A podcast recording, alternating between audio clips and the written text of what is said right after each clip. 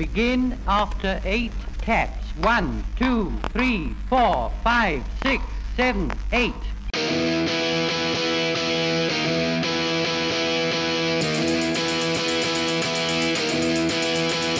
He was slinging pawns at a B&B when he had an epiphany. And they complained about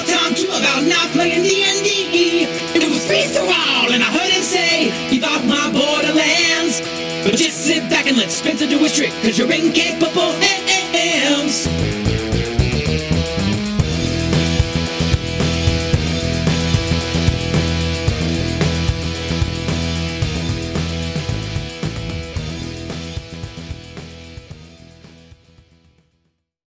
Hey, hello again. Spencer here, Free Thrall of another episode of Keep Off the Borderlands. Thank you very much, TJ, for the wonderful intro. I'll be talking a bit more about Osseous, my 2d6 system, um, some slight tweaks I've made, and why I've made them. But first up, Here's some call-ins. Hey, Jason here. Interesting thoughts. Um, you, know, I ended up going the opposite with mine. Is you'll hear when you listen to mine. I went to straight roll under on my mechanics just because it ended up working better for the when I decided to go simple. Rolling under was just easier.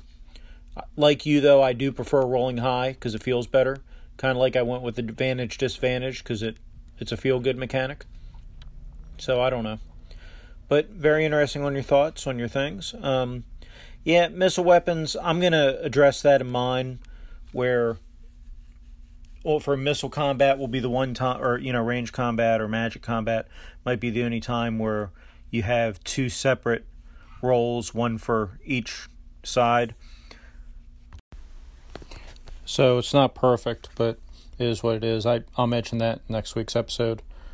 The the other thing with rules light, like you mentioned, is the idea that you can only put so many mechanics in there and you have to leave things out. Which part of rules light is you, you can bolt additional things on there anyway, so that's not a big deal. That came up recently in the audio dungeon. The idea what's what defines rules light and you know one of the complaints is the magic systems aren't t- typically robust if they're there at all. But I look at those as just systems you can bolt on later so it's not a big deal. Um, anyway, enjoyed listening to your thoughts. Um, a little frustrated I have to go download a new updated copy again, but I'm just kidding with you. I will go look for that new copy and keep up the good work. Jason from Nerds RPG Variety Cast there, and I really appreciate your thoughts, Jason. Yeah, I'm not too worried about trying to create a perfect system. I just kind of come up with some principles for myself to follow and basically see what comes out the other end and just kind of keep going over it and ensuring that I am sticking to those principles. Really, that's all all I'm trying to do. I've made no mention of magic in my system. I mean, you could use magic in any number of ways. You could either use your favourite magic system. Now, I got a message from you about uh, Risus, Risus. Not sure how you meant to say it. I can't, can't help you with the pronunciation, but that that'll be in a follow up episode where I can share my thoughts about that. The way that handles magic could very easily work with my system. Just make it all part of the qualities essentially it works like any other skill that a character might have. The idea of freeform magic to me is quite daunting. I know some games use that kind of approach. I wonder if there is a system that really illustrates how to utilize freeform magic. I don't know. It's one of those things that you probably, you know, it comes out through play and me not having any experience with that, you know, it all seems quite mystifying.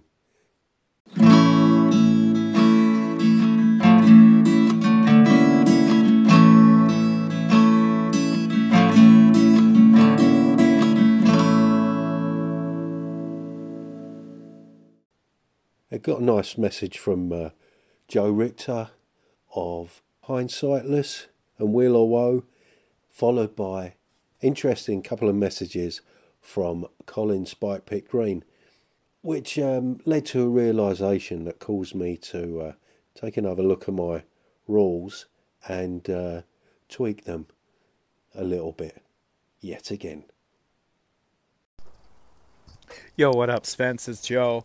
Uh, just calling in because I, I know what you mean about the not liking the whole roll under thing and how there's no real rhyme or reason with it, man. I'm right there with you.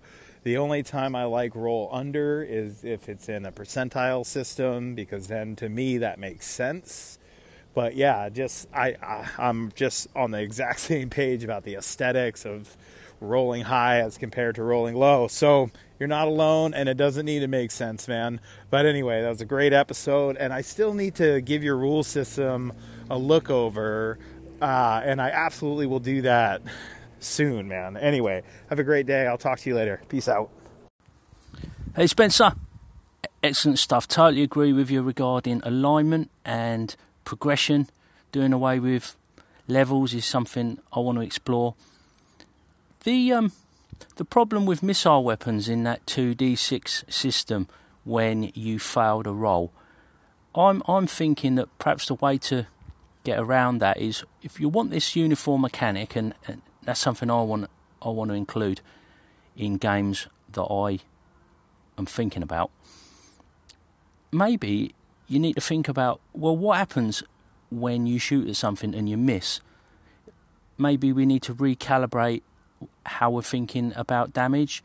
Um, does it boost the enemy? Do they feel emboldened because you can't hit the side of a barn? Um, do they? Do you suffer some sort of loss of morale? Do, you are you injured in another stat? You know, there's got to be a cost. Oh, Colin, I can't thank you enough for pointing that out.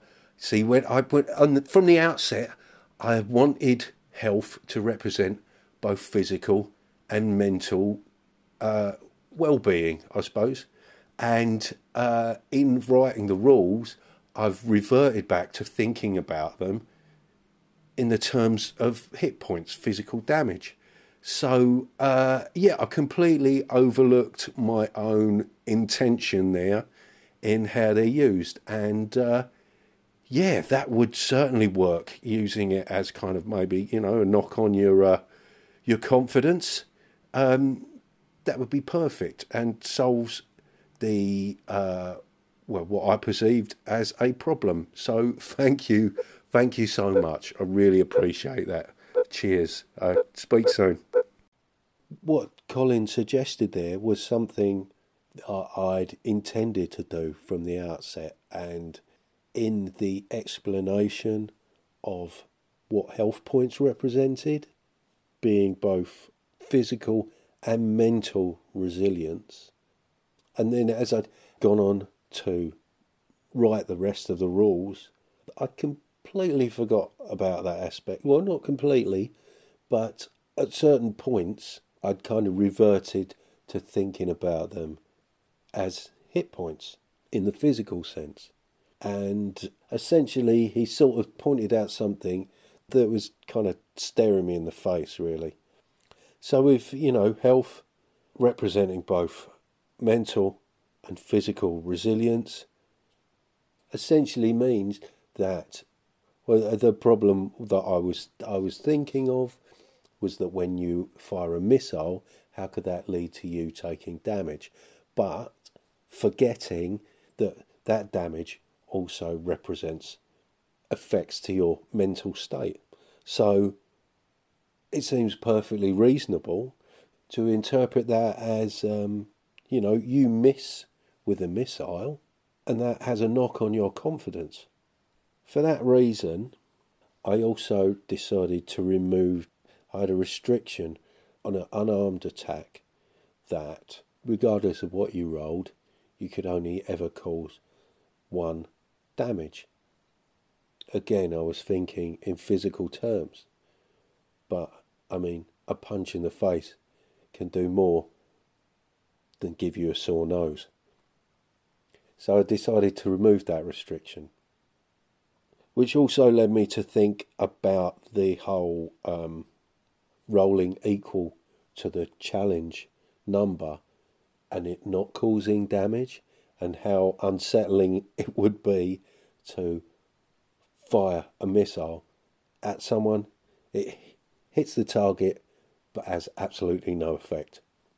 And that would be equally, if not even more, unsettling. And Colin did make another suggestion. It's funny you say that, Spencer, about losing sight of your uh, initial ideas. I had a feeling you were trying to get away from hit points, and uh, yeah, it's not that I'd con- you know I'd thought that you was getting away from it, but obviously subconsciously perhaps I'd picked up on that. The the other thing, of course, that that I didn't really comment on was the idea of the draw where you equal the difficulty score. I'm wondering about uh, like a plus one forward, so it was near enough to give you that almost like morale boost, or you've locked on or zeroed in on a task, and you can then have a bonus. So you lose a you sort of lose a round, but you're better placed on your next roll. Maybe something like that could work on a draw rather than the fail at cost. Anyway, cheers, mate. Catch you later. Now, this is just my personal feeling. The plus one forward, I'm not too sure about that. It might seem quite trivial, but I do feel that it's almost like an additional mechanic. And um, I'm still thinking in terms of this success at a cost. But then I figured you could also interpret that as failing with a benefit. So, kind of, uh, yeah, but no, but depending on what makes sense in that current situation. So, in a way, it could work like a plus one forward idea. You're either successful, but there's some kind of drawback, or you fail, but you get some kind of benefit from that. And I felt that putting it in those terms, it didn't sound like so much like a mechanic. It's just an addition to the narrative of what's going on. And just uh, thinking about how I've written this and wanting to use very broad terminology. I, you know, I spoke about not wanting to use jargon, wanting to use kind of everyday language, and in doing so, making it seem less mechanical. And I feel that's the benefit of using broad terminology, like the term qualities.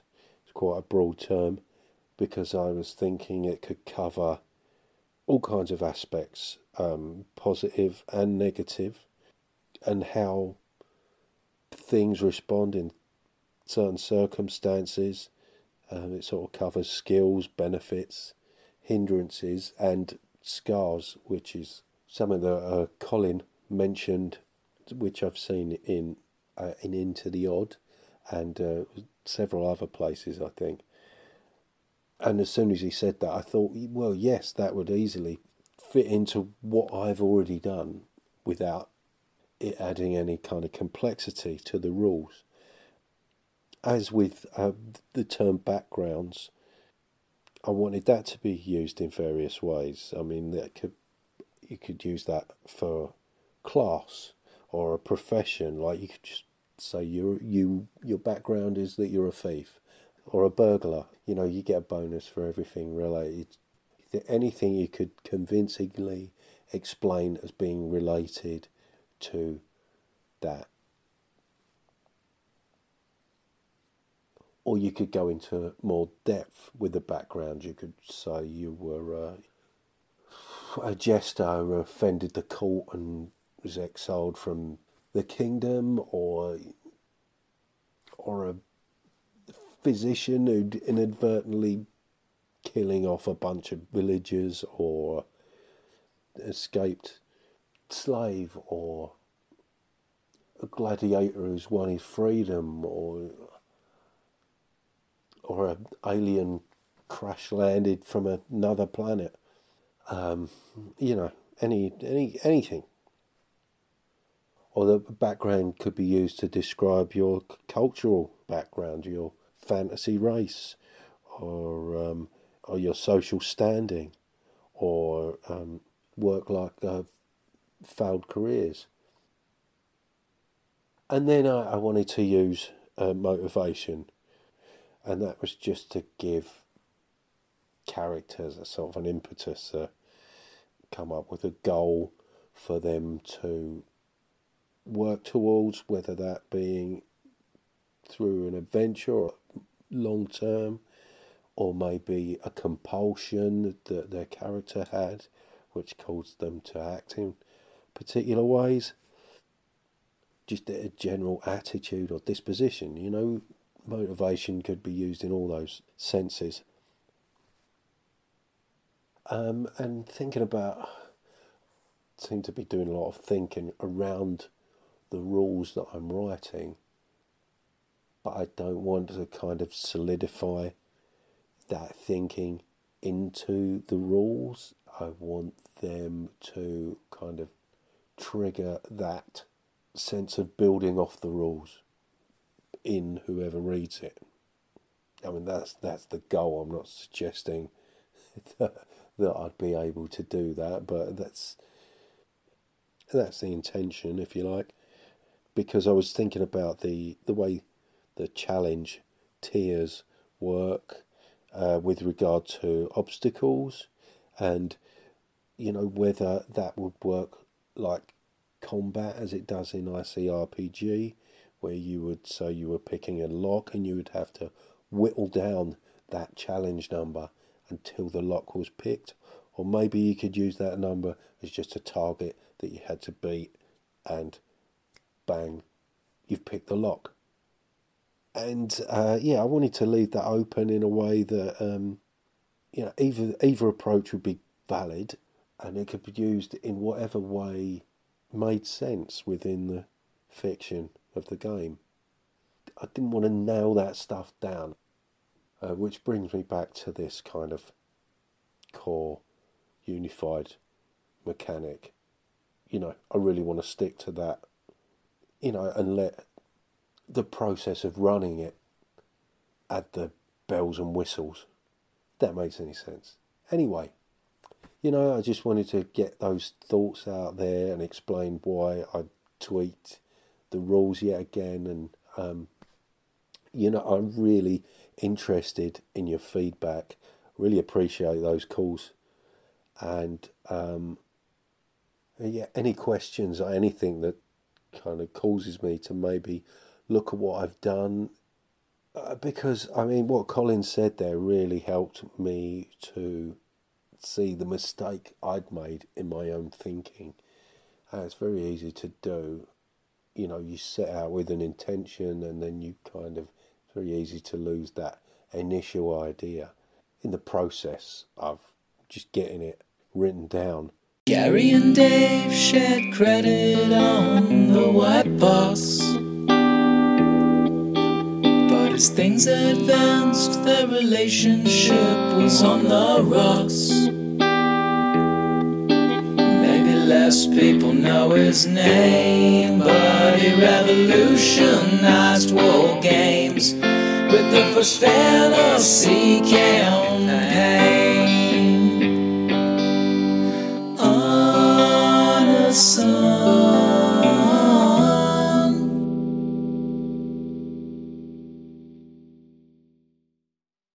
Oh, and uh, just one more thing.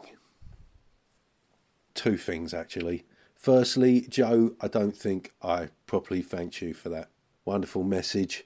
Hope you're doing well, man. Don't worry about not having looked at my rules yet. You've got Pathfinder to deal with, man. I don't envy you at all.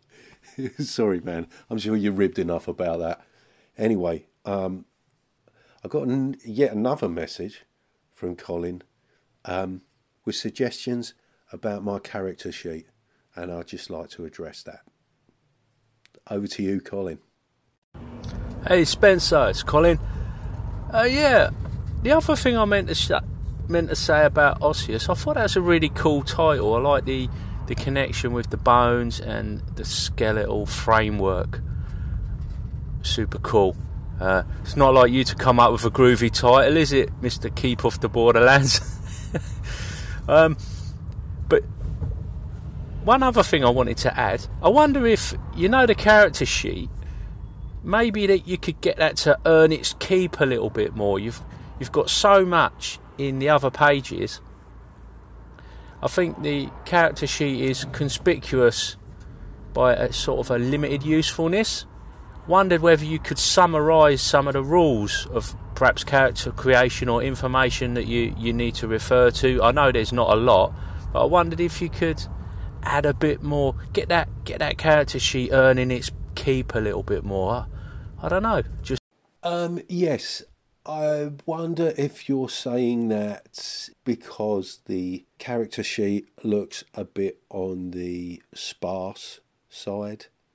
The reason for that was that my initial idea was to keep it to four pages and then be able to print those four pages on one side of A4, fold it twice to make a little booklet. Now I realise I'm stretching the definition of booklet there, but I think you understand what I mean.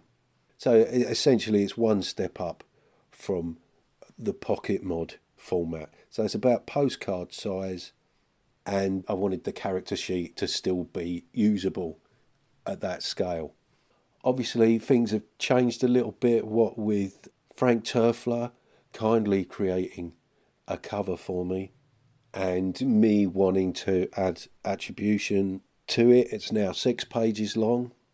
Uh, so that kind of format doesn't really make sense so much anymore. I'm wondering if I could maybe turn it into a trifold. But that's the reason the character sheet might look a little bit wanting at full scale. Um, as for adding rules to the character sheet, yes, I'm not sure what I would add to the character sheet. And if I do think about shrinking it back down to, say, a trifold format, maybe.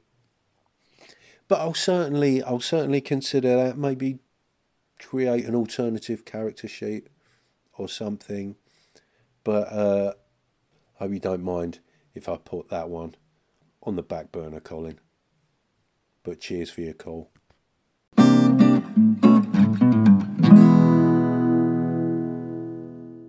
Uh, so thanks, thanks for the feedback. Thanks for listening. And uh, yeah, as before, there'll be a link to the rules. There'll also be a link to TJ's Patreon. And I urge you to get yourselves over to that Patreon and uh, just have a listen at what the guy's doing. Maybe slip him a few bucks. You owe it to your podcast. I've been Spencer, aka Free Thrall. If you want to leave me a message, you can ask me anything at all, or email me at spencer.freethrall at gmail.com. And remember, if things get dicey, just roll with it.